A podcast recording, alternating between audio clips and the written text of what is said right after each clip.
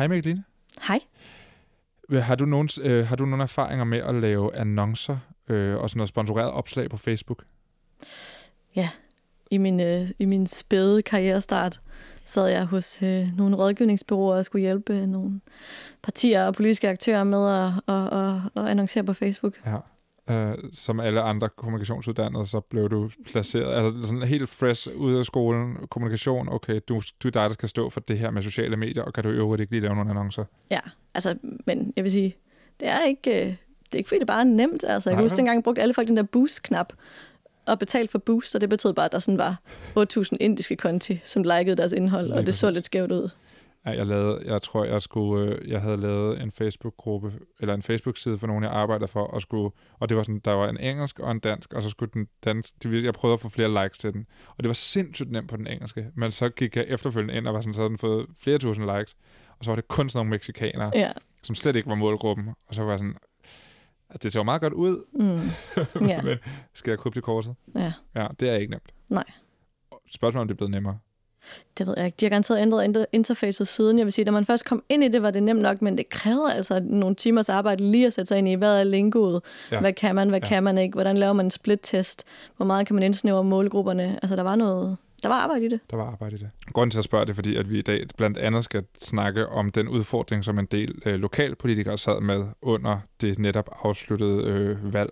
Altså at få Facebook, øh, Facebook-annonceværktøjer til at markere ret, og i virkeligheden få lov til at bruge de penge på annoncer, som de har lyst til at bruge. Det var lidt svært, og øh, spørgsmålet er så, om det er et kæmpe demokratisk problem, øh, som sætter det frie valg under pres, at nogle politikere har haft svært ved at annoncere på Facebook. Det taler med Benjamin Rud Elbert om lige om lidt. Han er, han, han, er en, han er en af dem, som blandt andet hjælper øh, kandidater med at nå de potentielle stemmer. Han er digital rådgiver og har rådgivet en række kandidater op til valget her i sidste uge. Hør mere fra ham lige om lidt. Generelt så er valgkamp på de sociale medier et problem, det synes Djøfs uafhængige kommission Tech.dk i hvert fald. Det har jeg talt med næstformand i kommissionen Ask Hesby Krog om. Og øh, han fortæller om, hvorfor de synes, øh, mm, at det er et problem, og hvordan der ligesom skal diskuteres på sociale medier generelt. Det er senere i programmet. Her i studiet sammen med mig, der sidder du, Mikkeline Thomsen. Du er retoriker og partner i analysebureauet Analyse og Tal. I har jo blandt andet lavet en super algoritme, der kan kortlægge hadefulde øh, ytringer og sådan sproglige angreb på sociale medier eller på Facebook. Og det er jo sådan en klassiker. Det er jo noget, vi alle sammen elsker at snakke om, hvor grimt folk snakker til hinanden på Facebook. Og det øh, er jeg mig selv skyldig i her i programmet, har gjort rigtig tit. Ja, det, det er ikke et hot take, vel? Men I har også lavet en algo- eller den samme algoritme, har I så vendt om og prøvet at, at finde der, hvor der er anerkendelse. Det er jo dejligt. Og det øh, viser sig, at det er der også en del af. Derudover så har jeg også kigget ind i grupper på Facebook øh, og faktisk fundet nogle ret fine fællesskaber her. Øh, og det, det ved jeg ikke, hvor overraskende det måske er, men den her lokale ånd og sammenholdet, det, det eksisterer stadig øh, på sociale medier. Så der er måske alligevel potentiale for, for menneskeheden. Det her det er All Caps. Jeg hedder Anton Gader Nielsen. Velkommen til. Mikkeline Thomsen, velkommen til. Tak. Hej. Hej. Du er som sagt partner i analysebureauet Analyse og Tal. Øhm, og retoriker. Jeg er retoriker. Så du får lov til at omsætte nogle af de her øh, komplicerede analyser og komplicerede tal til noget, som vi andre dødelige kan forstå. Mm. Jeg sidder og øh, visualiserer øh, vores resultater mm. og, vores, og formidler vores resultater i rapporter. Og så sidder jeg endnu vigtigere også nogle gange og sætter de øh, retoriske grænser for, hvad det er, vi leder efter, når vi analyserer for eksempel den offentlige debat. Så det, så, så det du også med til, når, når vi lige om lidt skal tale om øh, sproglige angreb og hadfulde ytringer eller anerkendelse, og, og definere, hvad er hvad? Ja, det er rimelig meget, øh, det er rimelig meget mig. Ja. Det er husretorikeren, det er der sidder der og skal prøve at sætte de svære grænser ja. mellem, hvornår noget er et reelt angreb, og noget kommer under en bagatelgrænse, og noget er ironi, og alt sådan noget. Ikke mindst, øh, det må være en lille smule svært. Men det kommer vi ind på. Kan du ikke lige fortælle lidt om analyser og tal? Jo. Øh, som, hvad, er det, hvad er det egentlig, I laver? Ja. Hvem er I? Analyser og tal er et analysekooperativ, ja. øhm, bestående af 18 partnere, alle fastansatte medarbejdere er partner. Mm. Øhm, som, øh, ja, vi har den der catchphrase, vi er specialiseret i at tælle det, der er svært. Ja. Og det er mange ting, men vi tæller meget øh, samfundsstrømninger, samfundsudvikling. Vi evaluerer projekter, vi laver både surveys og interviews. Øh, øh, vi prøver at måle på velfærden øh, på forskellige områder, men vi sidder også med det her digitale spor, hvor vi har gået meget op i at tage temperaturen på demokratiet og øh, sådan måle nye digitale strømninger. Det kan være øh, antivaccinemobilisering eller spredningen af disinformation. Øhm, og så har vi også prøvet at kvantificere øh, mængden af angreb og anerkendelse i den offentlige debat. I har udgivet to rapporter. Øh, I har udgivet mange, ja. men de to, vi de snakker om lige nu, det, det handler om øh, sproglige angreb, hadfulde ytringer, og så en, der handler om anerkendelse. Kan du ikke forklare lidt om det arbejde, I har lavet? Altså, I har, I, det, det blev omtalt i flere medier som en super algoritme. ja. Og det lyder jo skræmmende på mange måder, men det lyder også... Øh, kompliceret.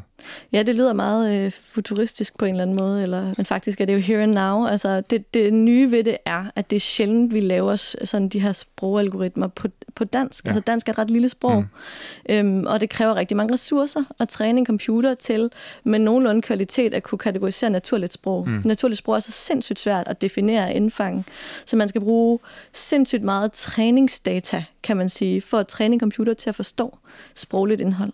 Og der findes altid rigtig meget teknologi og meget træningsdata på engelsk og på mm. spansk, på de store sprog.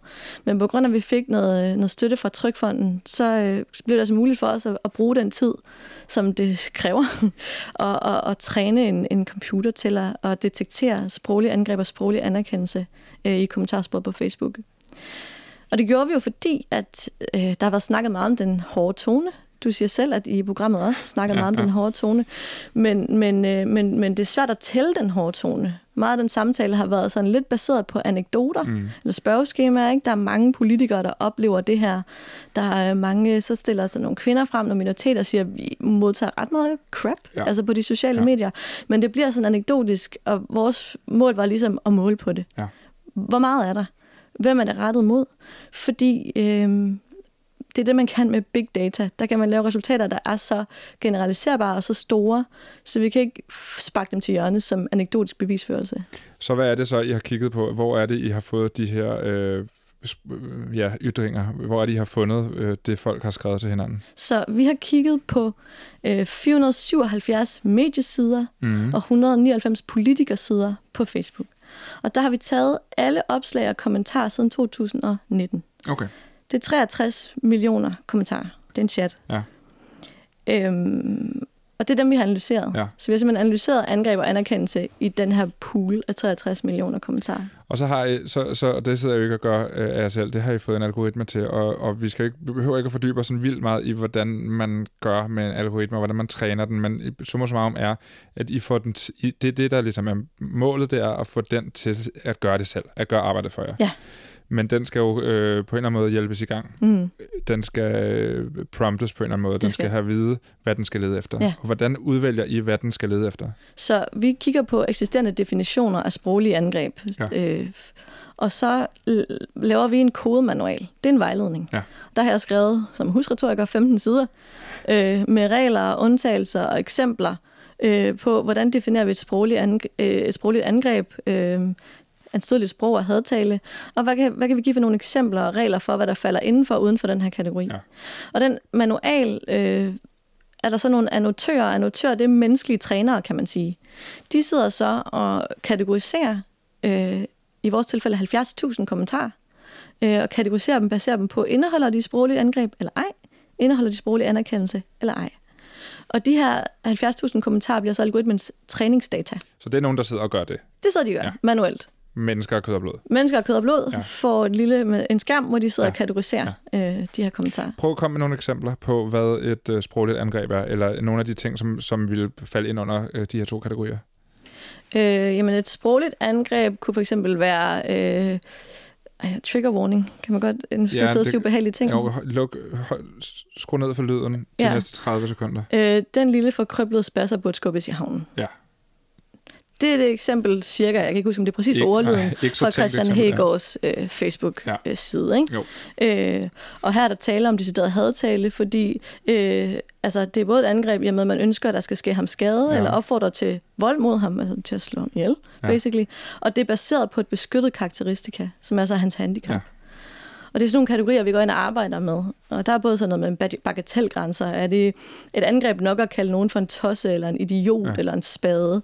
Øh, hvornår, hvor går grænsen ligesom? Og der har vi øh, sat en grænse, mm.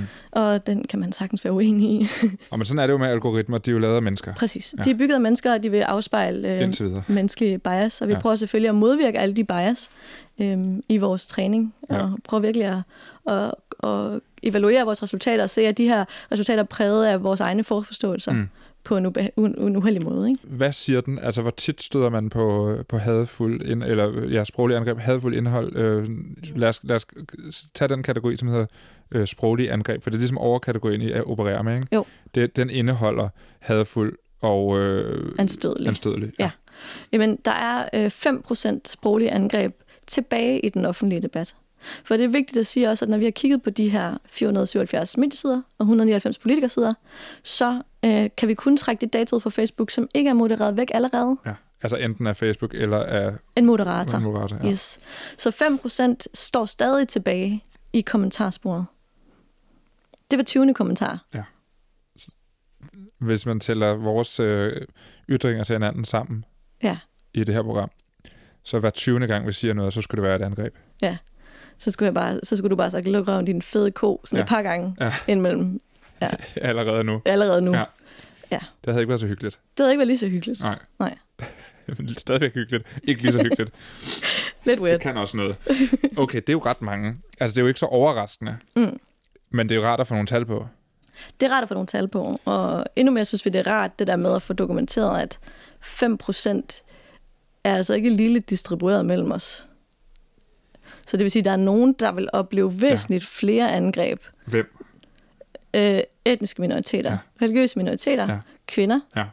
Øhm, alt, hvad der handler om kriminalitet, som tit bliver kombineret med øh, indvandrere, ja. flygtninge. I, I de debatter ser vi bare ekstremt mange øh, sproglige angreb. Vi skal også lige øh, runde øh, det, det gode men nu har vi snakket om had, og det tog alligevel lidt længere tid, end det, end det var planen. Men det er, det er jo selvfølgelig ret vigtigt. Ikke? Men der er jo også... Altså, den her algoritme kan jo også bare vendes om.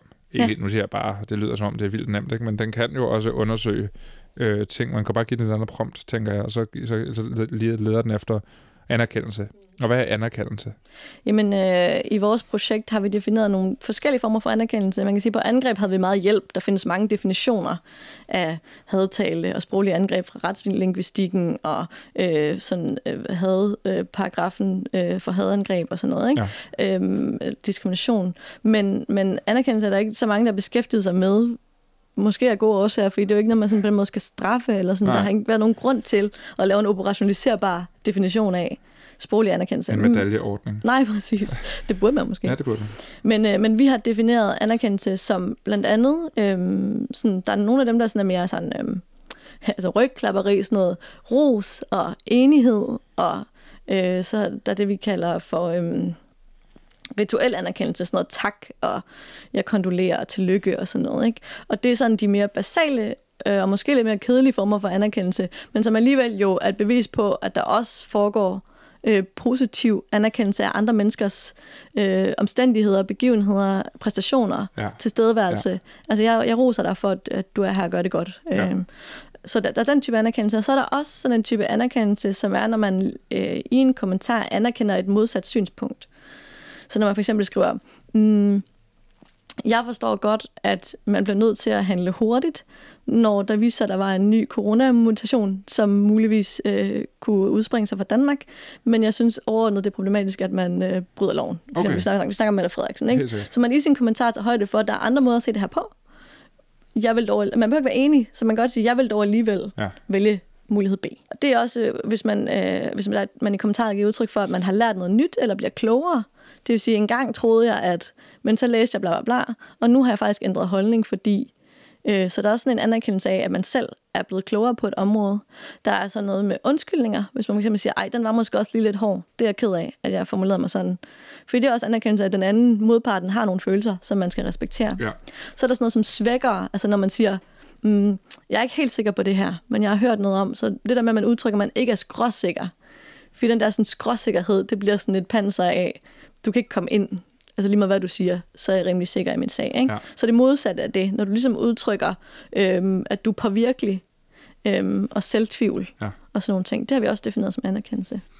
Og det lyder jo, altså nu ved jeg ikke, nu, nu, nu nævner du ikke alle øh, uden for hadefuld, men det lyder jo umiddelbart som om, der er lidt flere, eller det er lidt, lidt bredere spænd, eller hvordan? Altså kan man sige, noget, kan man, kan man sige det? Mm, jeg vil sige, der, selvfølgelig, det, jeg, tror, det er en, jeg tror, det er en bredere definition. Øh, altså, der var lige så mange regler for angrebene, kan jeg fortælle. Okay. Vi ikke gå ned i det. Men altså, der var lige så mange nuancer i Ja. den. Men jeg tror, det er rigtigt, at vi har måske været lidt mere øh, loose med ja. anerkendelse. Øh, fordi at det ligesom... Ja, vi har været rigtig påpasselige med angreb på at udelukke nogen, som havde en bestemt form for sprog, eller brugt kraftord, Ja. eller sådan, du Ja. ved, fordi vi tænkte, det skal også være muligt at komme fra en anden social baggrund end en akademisk, ja. eller øh, en jargon, Ja. og stadig have et legitimt indspark til den offentlige debat. Så vi har ikke for eksempel i angreb bare gået efter bandeord, eller sådan. og det betyder, at vi har en bagatelgrænse, der er lidt højere, hvor i anerkendelsen har vi nok mere kigget efter det hele. Ja, Ikke? ja. Men konklusionen er jo, at omkring hver syvende kommentar på politikere eller mediers, nej, politikere og mediers Facebook-sider indeholder sproglig anerkendelse. Det er, jo, det er jo faktisk ret ofte. Det er ret ofte, Ja. og det var dejligt. Det er da så dejligt. Det var så dejligt. Øhm, vi, Det- godt- vi, godt, vi håbede på det, ikke? Altså, at det ikke bare... Øh, og endnu mere håbede vi på, at altså, heldigvis for vores resultater, vil du så sige, der er også en del kommentarer, som er neutrale, så ja. vores algoritmer har ligesom ikke bare lært at finde det hele. Og klasse. Altså, sådan, der er faktisk også kommentarer, som indeholder ingen af delene, Ja. når vi har 5%. Og, Og det er okay. Ja, men det er også det, jeg tænker på, hvis man skal, hvis man skal holde dem op imod hinanden, og det ved jeg ikke, om man kan, fordi der er jo selvfølgelig noget, et forskelligt grundlag, de leder efter ting på, og som du Mm. siger, måske har jeg været lidt mere loose i forhold til anerkendelse. mm, Men øh, hver syvende er, er anerkendende, og hver tyvende er, havde, øh, hvad hedder det, et angreb. mm. Så er vi jo, det er jo meget god, øh, altså, mm. det er jo meget godt i, i anerkendelsens favør, ikke? Jo, det er det. Det er det. Og, øh, altså, der er jo det med, at jeg havde en øh, professor på øh, Universitetet i Kalifornien, som sagde, at i parforhold, der skal der sådan fem gode episoder til at veje op for en dårlig. Ja. Så jeg tror, at der er jo selvfølgelig den dynamik med, at hvis vi bliver kaldt en klam kælling, eller nogen til, vi burde blive skubbet i havnen, så hænger det mere ved, Ja. end hvis nogen siger til os, at det er virkelig et godt arbejde, vi har udført. Jeg tror næsten ikke engang 1 til 5 går, går op, så Nej. altså hvis, hvis jeg får øh, en, en negativ kommentar på noget, jeg har lavet, Mm. skal jeg fandme have mange øh, positive. Ja. For at det, er, øh, altså det er nærmest lige før, det overskygger. Og der er, det, der, er det, der er vi bare, det er vi sårbare overfor. Ja. Og det er også derfor, at de 5% jo ikke er mange, men stadig giftige. Ja. Øhm, Så uanset hvad, kommer det ikke til at gå op rent psykisk. det tror jeg ikke. Nej. Det tror jeg ikke. Så vi skal stadig stramme os an. Det her det er ikke en opfordring til at bare fortsætte, som, som vi plejer. Hvor er det, man typisk støder på anerkendelse på sociale medier? Det ved jeg også, I har øh, Mm. set på. Jamen, der er nogle bestemte emner, ikke? Så sådan noget øhm, graviditet, fødsel, familieforøgelser, øh, handicap. Øh, faktisk en af dem, der optrådte på begge lister, var sådan noget MeToo og ligestilling. Ikke? Der er både meget Ja. ja. anerkendelse, når folk fortæller deres personlige beretninger, meget anerkendelse for, at folk står frem, Ja. og så er der også rigtig mange angreb. Ja, det giver vildt god mening. Ja, vi havde et kæmpe spike i anerkendende kommentarer sådan over tid, der hvor Mette Frederiksen blev gift. Sjovt. Ja. Øhm, og hun får så sin position af angreb, men, men folk er alligevel sådan, Har pli nok til Ja. ikke at angribe ja, det er sådan en pli, ikke? Jo. En grundlæggende pli, fordi vi godt ved, at det er et menneske Ja. i den anden ende. Det er der, der er lidt. Og, og, Ja. og, og, og, og, det, er da, det er da skønt. Det er dejligt. Øhm, nå, ved du hvad, vi, øh, vi bliver nødt til at hoppe videre, Ja. fordi vi bruger al tiden på det her. Nu skal vi høre øh, om lokalvalget. For som vi snakker om i starten, er det lidt bøvlet at være poli- politiker. Øh, det er det på mange måder, øh, så Mm. kunne jeg forestille mig. Mm. Specielt også øh, med alt det skrald, man får i hovedet på sociale medier. Men hvis man så ovenikøbet bakser med sy- systemet Facebook, så kan det blive endnu mere øh, vanskeligt. Og det, øh, det har Benjamin Rod Albert Madsen, som jo er politisk rådgiver og hjælper folk med at poste, øh, komme ud til dem, der potentielt kan stemme på sig. Han har bøvlet lidt med, med Facebook øh, i, i løbet af det her kommunal- og regionsrådsvalg. Han kommer her. Hej Benjamin. Hej. Du er ekspert i politisk digital kommunikation. Ja. Og øh, har rådgivet politikere øh, under denne her valgkamp, som, eller det her valg, der lige er overstået. Hvor mange har du cirka været i berøring med? Vi har haft 20 faste klienter, altså nogen, der har, hvor vi har kørt næsten hele kampagnen, øh, eller hele kampagnen, så har vi nok været i berøring med 1000 kandidater. Wow. Så du har øh, virkelig øh, været nede i det, kan man sige, og fingrene i det her. Jeg har været, haft fingrene helt nede i øh, der, hvor jorden den stadig kan ses under neglene. Ja. Øhm, hvor, hvor vigtigt, nu, nu har vi, der, er jo, der florerer jo nogle tal om, hvor mange penge, der er blevet brugt på sociale medier øh, under den her valgkamp, og et af tallene, der går igen, er, at der er blevet brugt 9 millioner kroner på annoncering på Facebook. Det, øh, det viser blandt andet en opgørelse, som øh, man kan finde på politiskannoncering.dk, som er lavet af Valdemar Osted. Øhm, hvor, altså, sy, er det meget? Sy, det, lyder, det lyder over vildt mange, mange penge. Er det meget, synes du? Nej, det synes jeg egentlig ikke. Altså, øh, fordi så kan man jo så øh, gange op i forhold til, hvor meget der er blevet brugt på valgkamp generelt. Mm. En jysk borgmester i en middelstor jysk kommune bruger en million på en valgkamp. Ja. Altså kommunalvalg. Og det vil sige, at øh, samme politikere vil cirka have brugt omkring 30.000 på Facebook, så kan du selv regne ud, hvor meget det egentlig er, hvad de her tal de er. Ja. Altså det er måske i en kommune, nu tager en kommune, jeg ikke har haft noget at gøre med, Viborg, der vil jeg tro, at der samlet bliver brugt måske, der bliver måske brugt 20 millioner på valgkamp. Ja. Så 9 millioner er jo, altså, helt sådan overordnet set ikke så mange penge. Nej, det er det ikke. Hvor vigtigt er øh, sociale medier for en kandidat til valgkamp?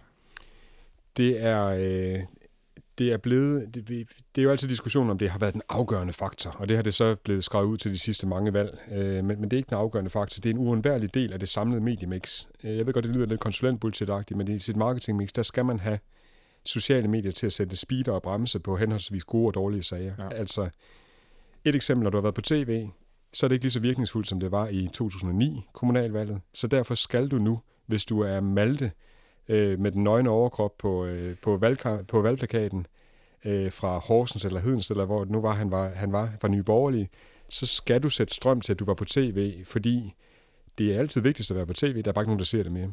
Så derfor skal du låne formatet af vigtigheden for tv, og så skal du kaste ud, hvor den rigtige effekt er i sammenhæng med dine sociale medier. Helt kort kan man sige, at hvis du har været på tv, øh, så er det også meget vigtigt for dig at fortælle folk, at du har været på tv, for ellers så ser folk det ikke. Er det det, du siger? Jeg har haft, øh, jeg har jo lavet en lille sjove øh, øvelse på mange af mine hold de sidste, kursushold de sidste øh, 14 dage. Der har jeg været på henholdsvis, inden for de sidste 14 har jeg været på aftenshow i Deadline og siddet på DR på valgdagen. Mm. Så jeg spurgte, hvor mange har set mig på tv. Ja. Ud af 250 mennesker, der var der en, der havde hørt mig på tv, okay. mens han havde siddet i DSB'en. Ja. Øh, og, men til gengæld, så øh, er der måske 100 af dem, der har sagt, vi har set, du var på tv, fordi det smed du på dine sociale medier. Vi fik også hovedpointen, for den skrev du. Så derfor er det stadigvæk ekstremt fint og vigtigt, og det giver kunder, at man har været på tv. Men hvis jeg skal have pointen igennem, at de skal se, at jeg var på tv, så skal jeg smide det på sociale medier. Det er det, du mener med at sætte strøm? Ja. ja. Øh, ja, det er lang tid siden, jeg har annonceret noget på Facebook. Det har jeg gjort et gammelt job. Jeg havde en gang, hvor det var vigtigt for mig at gøre, øh, eller vigtigt for dem, at der blev smidt nogle penge i nogle reklamer på sociale medier. Øh, jeg kan huske, det var en lille smule bøvlet, lidt ugennemskueligt. Hvor, hvor svært er det at lave øh, politiske annoncer på Facebook nu til dags? Det er svært selv for mig, og jeg har lavet politiske annoncer siden man kunne første gang på Facebook i, jeg vil tro, det var 2009. Det var den første, det første kommunalvalg, jeg sad med. Mm. Øh, og det er svært for mig. Øh, og det er ikke sådan, at jeg øh, går grædende i seng og opgiver, men, men øh, jeg skal med med bring my A-game for at få de der annoncer til at virke øh, i, over i Business Manager og virkelig vide, hvad det er, jeg trykker på. Ja, og, og når man taler om det her, så taler man jo tit om, at, der er, at, at nu kan politikerne annoncere så målrettet, at du bliver, nærmest bliver bange. Ikke? Og, øh, men jeg har også et eksempel, du har lagt op på, på Facebook, af, politikere, lokalpolitikere, der har annonceret til dig, selvom du bor i en helt, et helt andet landsdel. Altså, det er der vel også, øh, det er vel også risikoen ved at annoncere på Facebook, hvis man ikke er helt styr på det. Ja, jeg har jo skrækeksemplet øh, Stakkels Lars fra Konservativ ude i Rudersdal, ja. som øh, annoncerer ud til hele København, øh, fordi han får trykket på den der skyder, der hedder plus 17 km uden for Rudersdal, og han ender med at mangle 12 stemmer hvor det vil være mit postulat, at hvis han havde rettet den skyder ind og brugt alle sine annoncekroner og fået det tryk, han skulle i Rudersdal, ved indstille den lille skyder til Rådesdal plus 3 km, så har han fået de sidste 12 stemmer. Ja. Tanken bag Facebook er jo, at det skal være for alle. Der, der, der er lige muligheder. Det er i hvert fald det, som Facebook igen og igen siger. Ikke? Det er ligesom øh, demokra- demokra- et demokratisk redskab. Øhm, men, men du har oplevet, og det har du også talt om i flere medier, at øh, i forhold til de her politiske annonceringer, så har det ikke været lige for alle. Det har i virkeligheden været svært for visse kandidater overhovedet at blive øh, godkendt til at lave politiske annoncer. Ja, et Facebook er ikke for alle. Det kan godt være, at Facebook siger det, men ja. bare det, at du bliver jo præmieret for at gå ind i business manageren. Man har man, bare lige Ja, jeg helt gør kort, det, ja. Jeg gør det hurtigt teknisk. Ja, det gør det. Man kan booste et opslag fra en side med sådan noget dumme boost, som er øh, relativt enkelt, men ikke særlig effektivt. Altså det er det her, hvis øh, dem, der har en Facebook-profil, sådan en, man kan like Side. side, side en Facebook-side, så får man en gang imellem sådan en, vil du booste det her opslag, Ja. så koster det en Yes. 100 jas, og så ja, så booster kan du sende det. 50 kroner ud efter. Der kan du også godt indstille til, at du vil ramme øh, 41 mænd i København, Ja. der er forældre. Ja. Så har du mellemstykket af Facebooks bus- Business Suite, det er lidt mere avanceret, men så har du den avancerede del, Business Manageren. Mm. Business Manager, der får du blandt andet mulighed for at lave det, det der hedder en rækkevidde annonce. Det får du ingen andre steder. Og det er måske en af de mest effektive annoncer for at nå rigtig, rigtig langt ud billigt. Og det vil sige, at, øh, at der findes faktisk ting over i de værktøjer, der ikke er specielt demokratisk opbygget, som er så virkningsfulde, så de fuldstændig outperformer vores andre dumme værktøjer. Så det er ikke for alle. Det her det er for avancerede annoncører, som har et, en fordel, hvis de gider sætte sig ind i det. Og, og, og så er der dem, som ikke har kunne bruge det værktøj, eller hvordan er det med det her? Fordi du, det, det, du har gjort opmærksom på, eller det som der er også andre, der har talt om det, at der er politikere, der er blevet lukket ude for det her, eller har mistet muligheden for at annoncere. Altså i, øh, i øh, hvad hedder det, gennemsigtighedens øh, hellige navn, der har Facebook jo gjort sådan, at man, hvis man skal annoncere med politiske annoncer, så skal man godkendes til det. Man skal lave det, der hedder en ansvarsvarskrivelse, man skal have øh, godkendt sin identitet op i røven på Facebook med et kørekort, eller hvad det nu er, og så øh, på tro og lov øh, erklære, at man vil annoncere inden for de retningslinjer, der er. Og det er specifikt for, for politik. Ja. Ja. Øh, Der findes også andre interessekategorier, men, men i det her tilfælde, der skal man, hvis man er politiker, li- øh, højt som laver. Det skal man jo også, også, hvis man laver Google AdWords. Mm. Øh, Det er en relativt svær proces. Den er ikke sådan, øh, den er ikke svær for mig. Jeg ved, den kræver de 25 klik, der skal til, og øh, jeg ved, hvordan man gør det. Og, og det er ikke, fordi det, er sådan, at det tog mig ikke mere end 20 minutter at finde ud af. Men for en, en helt almindelig politiker, som ikke er vant til hverken at trykke på Facebook-knapper eller digitale medier, der vil det her være øh, ikke uoverkommeligt, men det vil være noget, de lige skal, de skal lige ryste hovedet en gang. Ja. Så er der udover det en masse benspænd. Vi har oplevet rigtig mange Facebook, eller rigtig mange kandidater i det her valg, som ikke kunne finde ud af det her. Rigtig mange, der fik deaktiveret deres annoncekonto lige pludselig, og så har vi oplevet, at Facebook jo ændrede design, eller de rullede det normale Facebook-sidedesign ud, som de allerede havde rullet ud i USA, det blev rullet ud gradvist i Danmark midt under oh, kommunalvalget. Det er også uheldigt. Det er en lille smule uheldigt for de kandidater, der sidder der, fordi lige pludselig skal du forestille dig, at knapperne sidder andre steder. Ja. Det er ligesom hvis du er vant til, at du øh, tidlig mandag morgen, der er du vant til, at når du skal have din viner med lange ude i kaffemaskinen, så trykker du bare i blinde på viner med lange. Ja. Men lige pludselig så sidder vin over til venstre, med lange sidder over til højre. Hvad gør du så? Skal du så trykke på begge knapper, eller skal du trykke og bare gange 10? Ja, det, det er jo, det lyder som et kæmpe stort problem. Jamen, det er et kæmpe stort problem. Og Facebook vil jo gerne nedtone det. Jeg synes i øvrigt igen ros de danske repræsentanter. De har gjort alt, hvad de kunne, og jeg har jo rost dem generelt for, at de har virkelig... Øh, vi har haft kontakt med dem, det har partierne også. Partierne har haft bestemte hotlines til at gøre det her. Men det er ikke, jeg, som jeg plejer at sige, den hotline er ikke, er, er ikke for rødhårede mennesker. Øh, jeg er rødhåret. Ja. Øh, det kan man ikke se derude. Nej. Øh, men det er altså for sådan nogen som Benjamin, der kan finde ud af, at de 25 klik ned til Facebook support, og øh, kommunikere på engelsk i en chat, og smide et engelsk skærmdom op, som er lavet i Chrome, fordi, og så videre, og sidde og bide sig fast i en support, indtil man så får afaktiveret sin konto. Ja. Det er ikke for rødhårede mennesker. Det er simpelthen så kompleks, så man skal have professionel hjælp. Så- Og hvad gør man så, når man sidder der som øh, kandidat og har tænkt, nu skal jeg brænde så og så mange penge af på annoncer på Facebook, og det kan jeg ikke få lov til. Så går man i panik. Øh, Hvad gør man så? Altså, ved- som du lige har sagt, det er vigtigt at, at have at lave annoncering på Facebook som, som øh, politiker. Ja, det, der sker for en almindelig kandidat, der oplever det, det er, at de bliver ekstremt frustreret og bruger rigtig lang tid på at sidde i supporten, og de kontakter sådan som mig og bliver helt vildt frustreret, og de mister energien ude på gaden, og de, det her, det kan, det kan altså betyde øh, slutningen på et valg. Det kan betyde en borgmesterpost, Ja. eller det kan betyde den lille kandidat, Lars fra Rudersdal fra før, der, der mangler 12 stemmer. Der, nu, op, nu kunne han sagtens annoncere. Han annoncerede bare ud til hele København. Ja. Og det er ikke nødvendigvis, det tror jeg ikke han ved. Nej. Han får et chok, når han bliver nævnt her i, øh, i den her podcast. øhm, men, men ideen er, at kandidaterne de er jo prisgivet. Fordi jeg kan gennemskue, at der er 323 kroner i spær per døgn. Men en almindelig kandidat, som ellers gør alt det, de skal, og tror, at nu skal de bare rulle på med de Facebook-ting, de egentlig vidste, der var der, og måske der har brugt det tidligere valg, lige pludselig sidder de i sådan en, en, øh, en support-sum, hvor de ikke ved, hvad de skal gøre. Er, man, er, er det så sådan et wake-up call for, for branchen, øh, den branche, du sidder i, men også for politikerne, at er man blevet for afhængig af at udkomme på Facebook og lave øh, politisk kampagne på Facebook? Man har simpelthen øh, lagt for mange æg i den kur, der hedder Facebook, og troet på, at man kunne lave, at man kunne disponere over øh, et tryk på 40.000 kroner ja. i Ja. den sidste uge. Ja. Man skal agere anderledes. Man skal til at fordele sin æg meget mere. Man skal finde ting, som er lige så virkningsfulde som Facebook, og det bliver meget, meget svært. Jeg vil våge at påstå, at det, jeg gjorde til de kandidater, vi ikke kunne redde, Mm. øh, der, der sendte vi dem på gaden, for det eneste er lige så effektivt som det, det er det personlige møde. Så ud på gaden og snakke med lige så mange mennesker. Øh, men det kan en borgmesterkandidat ikke, der skal, der skal have en, en borgmesterkandidat i en kommune, en middelstor jysk kommune, skal have et tryk, hvor de rammer omkring 50.000 mennesker den sidste dag, cirka tre gange. Så og det er lige meget, om det er fysisk, digitalt? Eller? Nej, det er digitalt. Okay. Fordi hvis du rammer, øh, det, det der faktortal for, vi sidder og opererer med nogle tal, der hedder, hvis du rammer 50.000 mennesker, altså visninger, de, du får 50.000 visninger i den rigtige målgruppe, men 50.000, undskyld, du rammer 50.000 personer. Mm.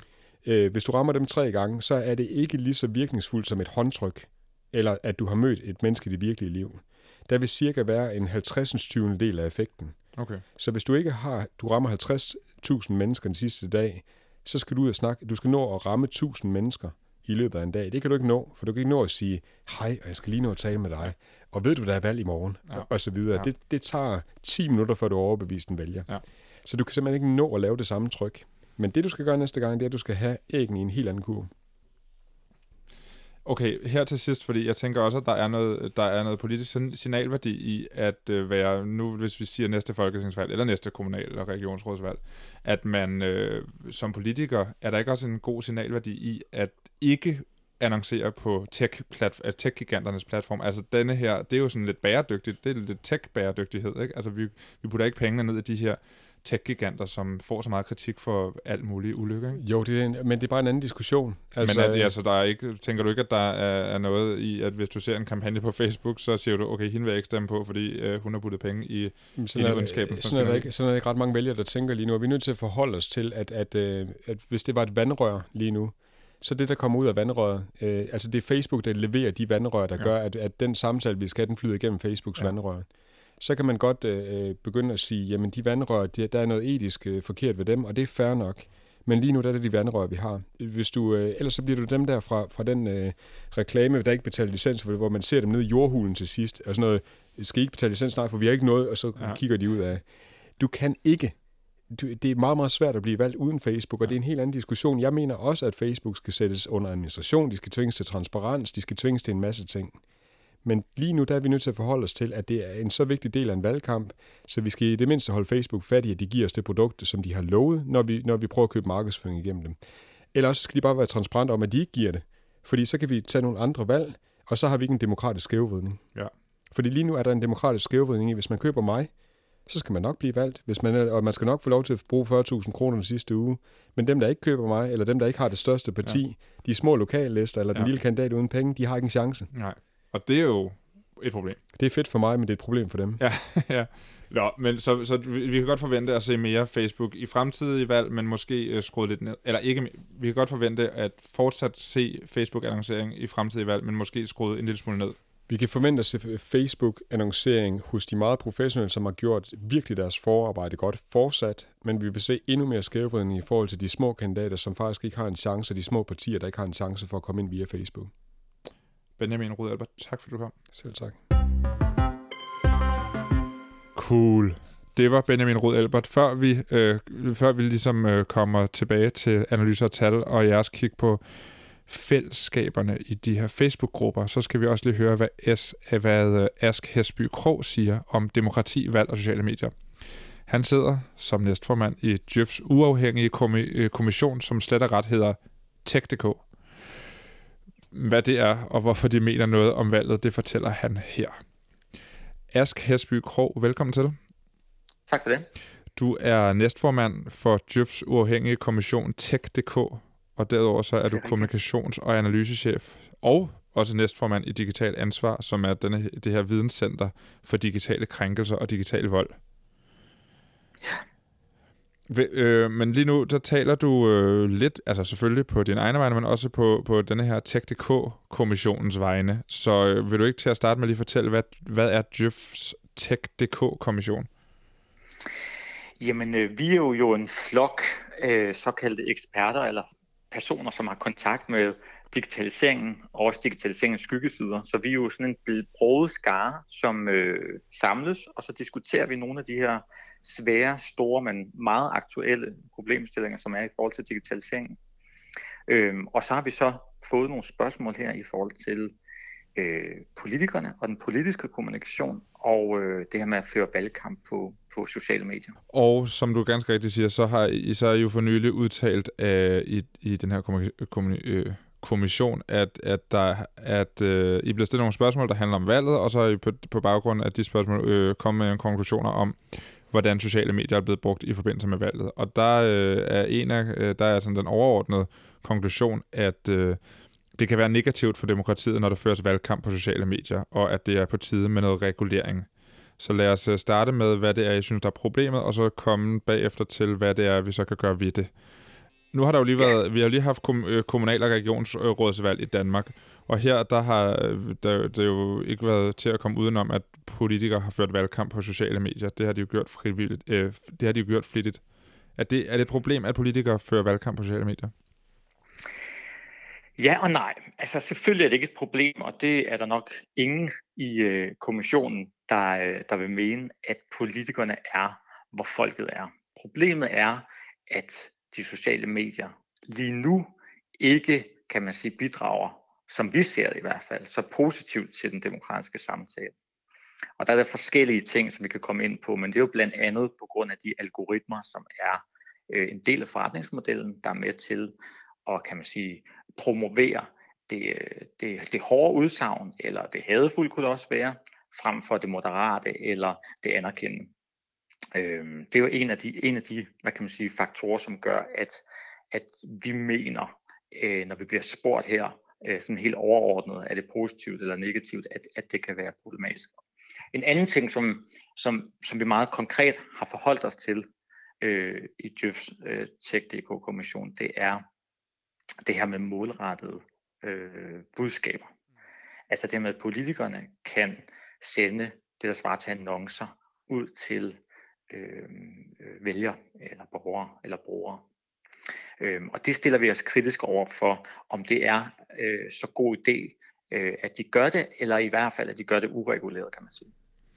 Hvad er det, I tænker, hvis vi lige starter med den, den øh, del af det, som handler om de her målrettede annoncer? Hvad er det, I ser som værende et problem? Eller hvad er det, der kan være et problem ved, at man kan målrette annoncer så specifikt, som man kan på, øh, på sociale medier? Der er selvfølgelig nogle grænser for, hvor specifikt det kan gøres, men det kan alligevel gøres rimelig specifikt på sociale medier, ikke? Det kan det.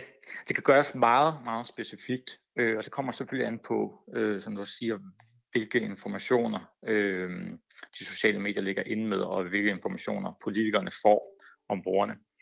Øh, det værste eksempel var jo Cambridge Analytica-skandalen i 16, hvor det kom frem, at, at øh, Facebook havde leveret data, øh, øh, meget, meget data, øh, og for meget data om brugerne, som kunne gøre, at man kunne lave nogle meget, meget målrettede øh, valgkampagner, øh, som øh, overskrider grænsen af, hvad vi, hvad vi mener er de fleste vil sige almindelig øh, politisk kommunikation, men altså decideret øh, forsøg på at manipulere med vælgere. Men ellers kan man sige sådan helt overordnet, øh, udfordringen kan være, at, at det, det er skjult for, for, for alle undtagen dem, der sender det afsted og dem, der modtager det. Det vil sige, øh, øh, kritiske journalister, os alle sammen, har svært ved øh, at danne os et overblik over, hvor, hvad politikerne siger. De kan i princippet sige, øh, øh, et til en vælgergruppe og noget andet til en anden vælgergruppe. Øhm, og det kan, være en, det, det, kan, det kan potentielt misbruges, kan man sige. Det her med, at man øh, måske ikke er så interesseret i at stille sig op og komme med en, noget, en firkantet svar, eller en holdning, eller en fast position, men i virkeligheden øhm, øh, ændre den efter for godt befindende, øh, efter hvad folk de mener. Ja. Er det noget, er det no, er der, har I nogle eksempler, er noget, jeg har stødt på under den her valgkamp, at det er blevet misbrugt, eller er det mere en generel frygt for, at det kunne misbruges? Jeg kender ikke til, øh, og det tror jeg faktisk heller ikke andre i, i kommissionen, ikke hvad vi har haft oppe, øh, til decideret, hvad kan man sige, forsøg på vælgermanipulation. Øh, så det tror jeg ikke, vi har herhjemme, heldigvis endnu. Øh, det man kan sige, og det man kan se i forhold til øh, der, hvor debatten har været øh, mest øh, fremtrædende i forhold til det her med øh, politiske annonceringer og reklamer, mm. øh, politiske reklamer, det har været i USA, hvor man har set eksempler på forsøg på manipulation, og for eksempel øh, Trump, der blev beskyldt for at have købt sig til nogen, der kunne øh, øh, prøve at få sorte vælgere til ikke at stemme, osv. Så, så, øh, så det, det er bare for lige at høre det. Altså, tror, tror du, det her det vil være noget, der, der ville kunne ske i Danmark? Altså, at også, altså man kan sige, det kan jo i virkeligheden også gøres helt, helt analogt med øh, flyers, der, er, der har forskellige budskaber, som så bliver på, øh, postet på forskellige på, på, i den ene ende af byen, og nogle andre i den anden ende af byen, alt efter hvilken befolkningssammensætning der er. Tror du, der, altså, øh, det er jo det sådan et generelt spørgsmål om politikers moral i virkeligheden. Mm. Ja, og man kan sige, der vil altid være nogen, der vil gå til det yderste, øh, og særligt for, øh, for deres egen interesse, selvfølgelig. Øh, Øhm, jeg tror ikke i Danmark, at vi er udsat for den store vælgermanipulation via sociale medier, øh, så specifikt som det her, og slet ikke.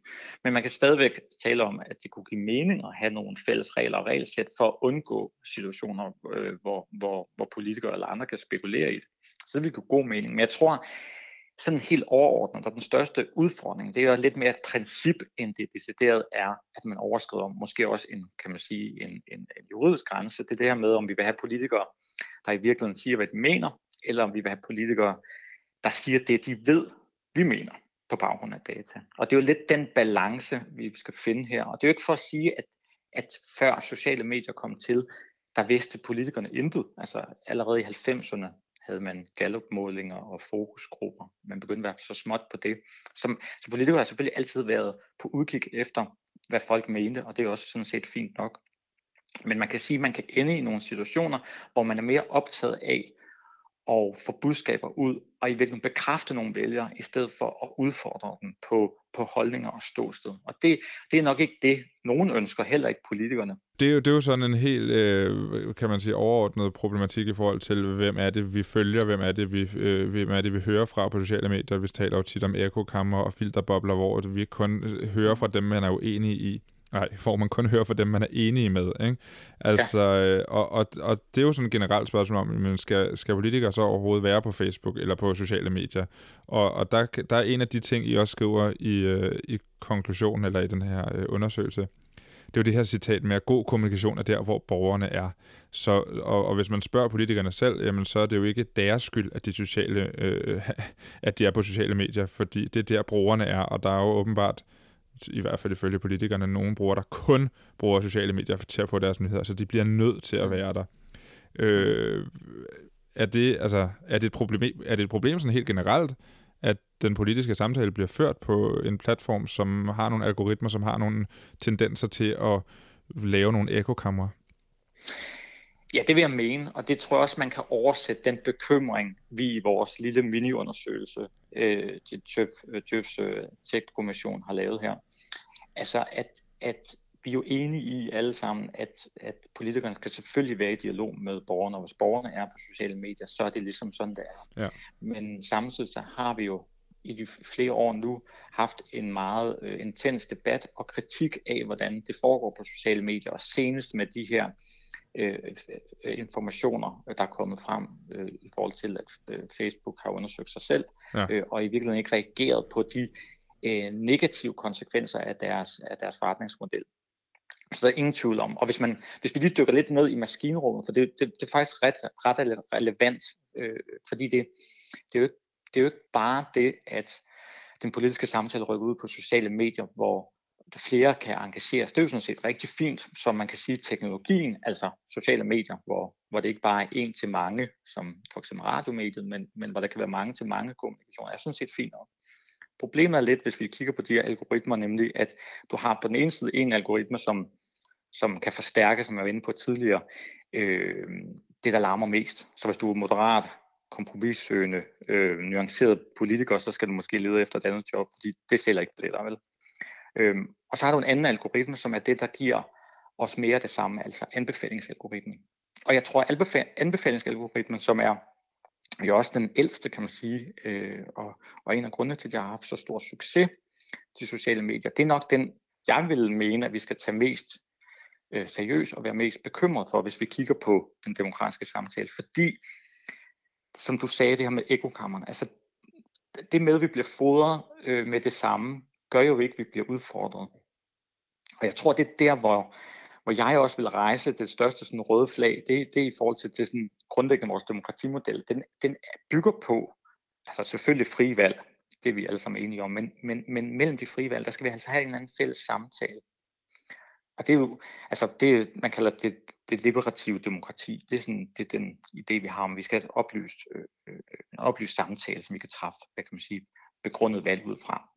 Også herhjemme sådan en som Hal Kok, øh, øh, som dansk demokrati, tænker, at, at det er enormt vigtigt, at vi har en fælles samtale, hvor der er forhandling, der er gensidig respekt og forståelse. Så vi på en eller anden måde har det her fælles ståsted, fælles samtale.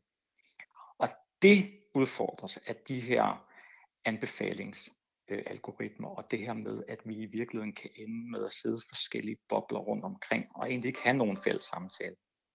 Og det er nok der, hvor sådan helt på den store klinge, at jeg tænker, man skal være mest øh, øh, øh, nervøs, hvis man sidder og kigger kritisk på det her, fordi det er noget, som bevæger sig langsomt. Øh, det er jo ikke en politiker, som træder ved siden af, kan man sige, eller gør noget, som vi synes er amoralsk i forhold til politisk markedsføring, med at sige en ting et sted og noget andet et helt andet sted. Men det er mere det med, at vi lige pludselig bevæger os væk fra den her fælles samtale, som vi har haft i en eller anden grad før, til at vi virkelig sidder i hver vores lejr og kun bliver fodret med, med, med rygklapperi, eller man skal sige med, med det, vi i forvejen synes er det rigtige. Så det er i virkeligheden, det du peger på her, er i virkeligheden alt det, der foregår imellem valgene. Altså alt den demokrati, der bliver, eller al den politik, der bliver ført på sociale medier imellem valgene. Ja, og jeg tror også i samtalen i forhold til øh, den nye medievirkelighed med nye medier, der har vi jo fokuseret meget på valgene af gode grunde, ja. fordi vi har set forsøg på vælger, vælgermanipulation øh, i mere eller mindre succesfuld grad, men både i USA, i Frankrig, også i Tyskland, som lavede lovgivning op til, til valgene, så man jo kombination af fake news øh, og så øh, øh, vælgerpåvirkning, eller udefra kommende vælgerpåvirkning. Så, man, så vi har været meget optaget af valghandlingen, og det er forståeligt nok. Men det er ligesom om, at det, som er mellem valgene, der har vi måske ikke helt haft den samme snak om, øh, at det er den rigtige måde, det foregår på. Og det er også en lidt sværere snak. Øh, vi har været meget optaget, og det synes jeg også er fint at tale om tonen og, og ulovligt indhold og, og hadet og sådan noget. Og det, det, det er jo også et, et, et emne. Men, men hele den måde, hvordan det er skruet sammen på, altså det der med, at har vi virkelig nogle medier, som prøver at få os til at blive udfordret på vores holdninger, eller i virkeligheden bekræfte os i vores holdninger, det, det tror jeg er, er, er noget, vi bliver nødt til at forholde os til. Så når, når politikere og øh, eksperter som dig snakker om, øh, at der skal regulering på, de, på tech og sociale medier, så, så, skal det i virkeligheden til, så skal der i virkeligheden tilføjes måske nogle regler for, hvordan øh, folk som politikerne bruger sociale medier, altså hvordan man fører politik, hvordan man fører kampagne på sociale medier, ligesom vi har i forhold til markedsføring og influencerindhold, og ja, nu kan man se, der er også regler for, hvordan, hvordan øh, valgplakater hænger i lygtepælene, så skal man også have nogle regler for, at nogle regler, som er synlige, som folk kender til, for hvordan politikere skal agere på sociale medier?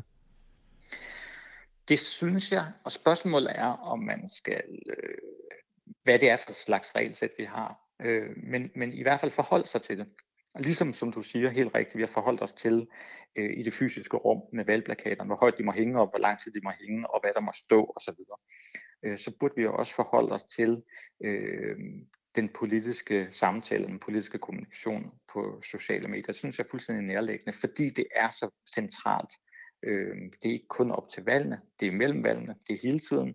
Og som du også nævnte tidligere, som mange politikere refererer til, og som er rigtigt, at øh, de fleste danskere får deres information og nyheder gennem sociale medier. Så det er jo der, kan man sige, kampen står. Men det der med, når man så siger regulering eller regelsæt, det lyder som noget meget hårdt, øh, og øh, det, det behøver det jo ikke nødvendigvis være. Det kan jo også godt være, at vi vil med nogle andre instrumenter, altså prøve at fremme øh, en bedre samtale. Men jeg vil gerne våge, hvis, hvis det skal komme til det, vil jeg gerne personligt våget øje, og det står fuldstændig for egen regning, men jeg synes, at vi skal øh, kigge på øh, lovgivningen i forhold til at føre øh, politisk valgkamp, og så skrive helt specifikt ind, hvad, hvad rammerne er øh, for sociale medier, fordi det er også øh, det er på en eller anden måde også lidt unfair at gå efter de politikere, som sådan set bare følger reglerne. Øhm, og, så, og så på en eller anden måde bliver det sådan lidt en dag-til-dag vurdering af, om vi synes, at makrelmad er i orden, eller vi synes, at hundevalgsbilleder er i orden. Og det er i min optik jo lidt useriøst på den lange bane, og det kunne være meget rart med det her regelsæt, og så kunne vi simpelthen bare beslutte, jamen øh, må de, eller må de ikke, og, og i hvilken grad, og det, det kunne man jo godt gøre. Ask Hersby Krog, tusind tak, fordi du var med her i All og kom her til sidst med nogle konkrete, og så glæder vi os til at høre, hvad kommissionen finder ud af, når du går videre til dem og beder om nogle, øh, nogle løsningsforslag, så ringer jeg tilbage. Det lyder rigtig godt. Selv tak for samtalen. øh, Mikkeline Thomsen, du sidder stadigvæk her og har øh, været tolvmodig. Nu, ja, ja. Vi har lige hørt Benjamin øh, Rud Albert, øh, der siger, at det kan være svært for lokalpolitikere at komme ud med deres budskaber. Og så har vi hørt Aske Hasby Krog, der siger, at det øh, kan være svært for borgere at gennemskue de budskaber, de præsenteres for, og at vi befinder os i nogle bobler og mangler den der øh, brede demokratiske samtale. Mm. Og det kan jo i virkeligheden være, at øh, de grupper, vi nu skal snakke om, øh, er løsningen på det. Øh, fordi særligt det lokale og nære er jo tit øh, sådan noget med små foreninger, en, en brugsuddeler, et gadekær, øh, sådan noget idyllisk øh, mm. forsamlingshus, øh, lokalsamfunds øh, Danmark, ikke? Mm. fra den gang, hvor alt var godt i, Mor- i Morten Korks tid. Ikke? Øh, det hyggelige og det trygge. Mm. Altså i virkeligheden stik modsatte af, af internettet og sociale medier, som jo er stort, uhyggeligt og skræmmende. Ikke? Mm. Og dog, fordi øh, der sker nemlig nogle interessante ting i de her grupper på Facebook. Og grupper, det har jo egentlig nogle gange været sådan noget, man, eller man, ret mange gange har man talt om grupper som steder, folk går hen for at blive radikaliseret. Ja. Eller møder andre racister, mm. eller andre nazister, eller andre i, i øh, islamisk stat tilhængere.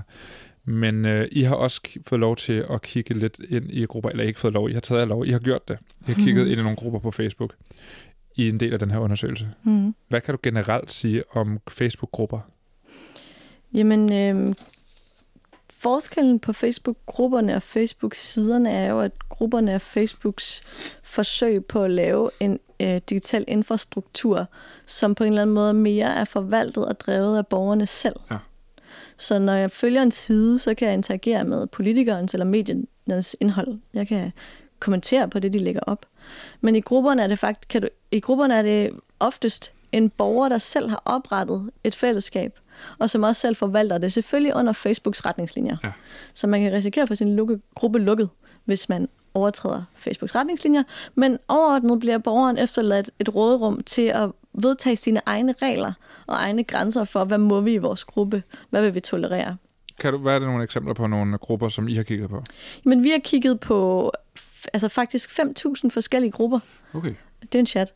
Ja. Øhm, og, øh, og, og vi har kigget både på offentlige og private grupper. Vi har ikke kigget øh, ind i de private grupper, men vi har ligesom kategoriseret dem, baseret på øh, deres navn og deres gruppebeskrivelse.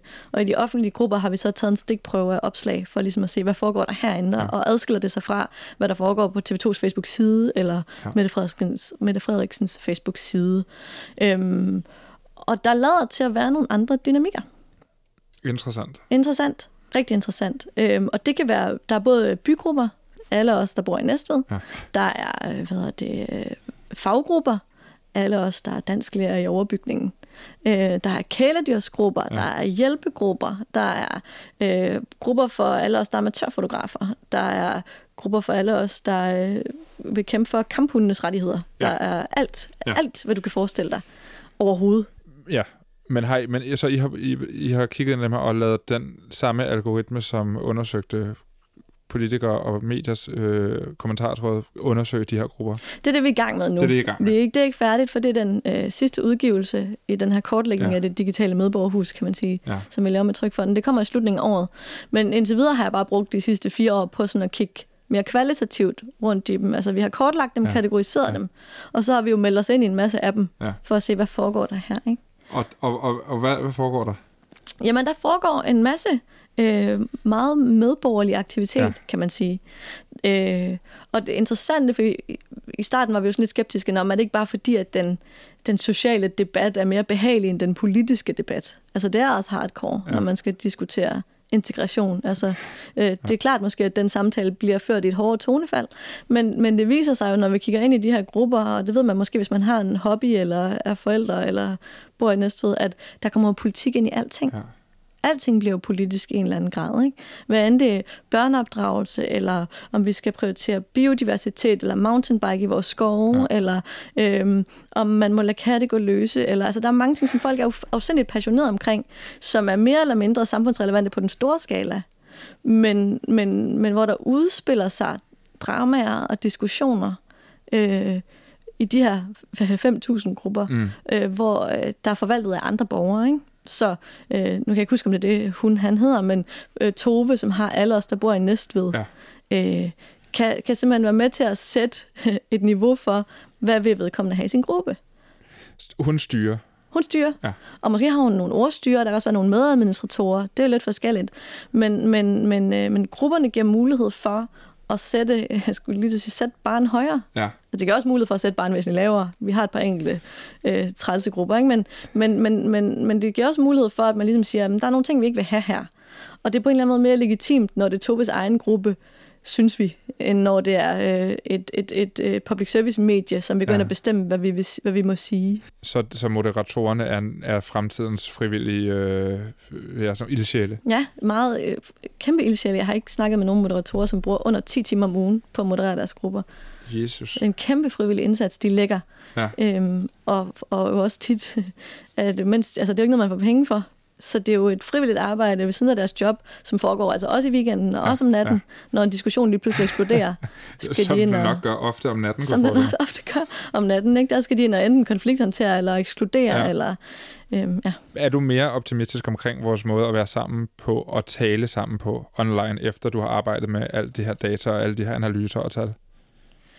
Jeg ved ikke, om jeg er mere eller mindre optimistisk, faktisk. Men jeg synes bare, det er spændende, at når vi bliver stillet nogle rammer til rådighed, enten digitale eller fysiske eller sådan, så vil der jo altid være nogen, der bruger de rammer på en skidt måde. Ja. Men der vil faktisk også være mange, der bruger de rammer ekstremt konstruktivt. Og der er altså shout-out til Facebook. Det var godt, de lavede den gruppeinvestering, eller investering i grupperne, ja. for på den måde bliver moderationsansvaret delt ud. Ja. Og, og det er også frit for alle at oprette en gruppe, og på den måde bliver flere borgere en del af den kontinuerlige debat om, hvilke regler vil vi engagere os under. For der sker jo også tit det, at nogen så er uenige i, hvordan Vagn driver sin gruppe. Og så laver de bare et alternativ. Så laver de bare deres egen gruppe. Og måske får den succes, ja. hvis, hvis han er en tyran, ja. som øh, modererer øh, alle sine ekskærestes indlæg ud, ja. og i øvrigt er en idiot, ikke? så får den nye gruppe jo nok ret god vind. Ja. Øhm, og på den måde vil jeg sige, det, det, det handler om at stille nogle rammer til rådighed for en god debat. Ja. Vi har ikke mere tid. Nej. Men øh, jeg håber egentlig, at øh, du eller en af dine øh, kollegaer kommer tilbage igen, når denne her rapport er kommet ud, og vi kan måske genbesøge det og øh, kigge lidt ned i nogle af de her grupper sammen. Det kunne være meget sjovt. Det kunne være sjovt. Der er mange gode historier. Her til sidst, for nu øh, bliver det her en uge, hvor der kun bliver udsendt all caps, og der kommer ikke nogen short caps, alle dem, der sidder og venter på, at der kommer en short caps, dem, de bliver desværre skuffet. Det er der ikke tid til. Nu har vi brugt al tiden. Men det betyder så også, at vi kan få lov til at anbefale noget her nu Altså, vi har det her lille indslag, der hedder Content, hvor vi anbefaler noget. Og så har jeg bedt dig om at anbefale noget, og øh, jeg vil også selv anbefale noget, men du må meget gerne starte. Ja, men øh, jeg vil gerne starte med at anbefale alle at melde sig ind i deres lokale bygruppe. Ja, ja, det synes jeg er en god idé. Det er min anbefaling, fordi det er en sjov måde at følge med, og det er også en sjov måde at komme uden for sin egen boble. Ja. Og det kan godt være, at det er kedeligt opslag om, at nogen hund er løbet væk, ja. eller altså, det er ikke alt sammen højborgerligt. Men man får en god fornemmelse af, hvad sker der i mit lokalsamfund? Og måske burde man også selv overskride den der grænse, og i stedet for efterlade kommentarsporet til krigerne, så faktisk selv bidrage med noget godt ja. indhold. Den er svært at linke til, så det må folk lige selv gå ind, ind og finde. Bare ind og søge, jeg kan ikke linke på dem alle sammen. på Facebook. Ja, du ved, hvor du bor. Ja. det ved vi ikke. Nej. Trods alt. Det ved vi ikke. Okay, jeg vil gerne anbefale øh, en lille bitte film, en lille kortfilm, men faktisk en lille reklamefilm. Det her, vi sidder jo på Enigma lige nu, som jo er et museum for post, tele og kommunikation. Så derfor vil jeg gerne anbefale en kampagnefilm lavet af postvæsenet. Og det er altså ikke det danske postvæsen, trods alt, eller PostNord, som det jo hedder nu. Det er det norske. De har lavet en lille kortfilm, der hedder Da Harry mødte Santa, som er en meget, meget smuk kærlighedshistorie. Øh, jeg vil ikke rigtig forklare så meget om den. Jeg synes bare, at man skal følge det link, jeg har lagt i beskrivelsen til den her podcast, så gå ind og se den det er, altså, det er, en, det, det er den mest perfekte måde at sådan komme julens ånd i hu på øh, lige her. I den, øh, altså, det, er jo, det, det er jo første søndag advent på søndag, ikke? og næste gang du lytter til All Cap, så er vi trådt ind i julemåneden. Og sådan, altså, det er Ej, uundgåeligt det lyder nu. cute. Så se den, øh, og, og blive i godt julehumør. Smukt. Godt. Tak fordi du kom, Mikkeline. Selv tak. Det her, det var All Caps, produceret af og på Enigma for Loud. Mit navn er Anton Gade Nielsen. Vi ses.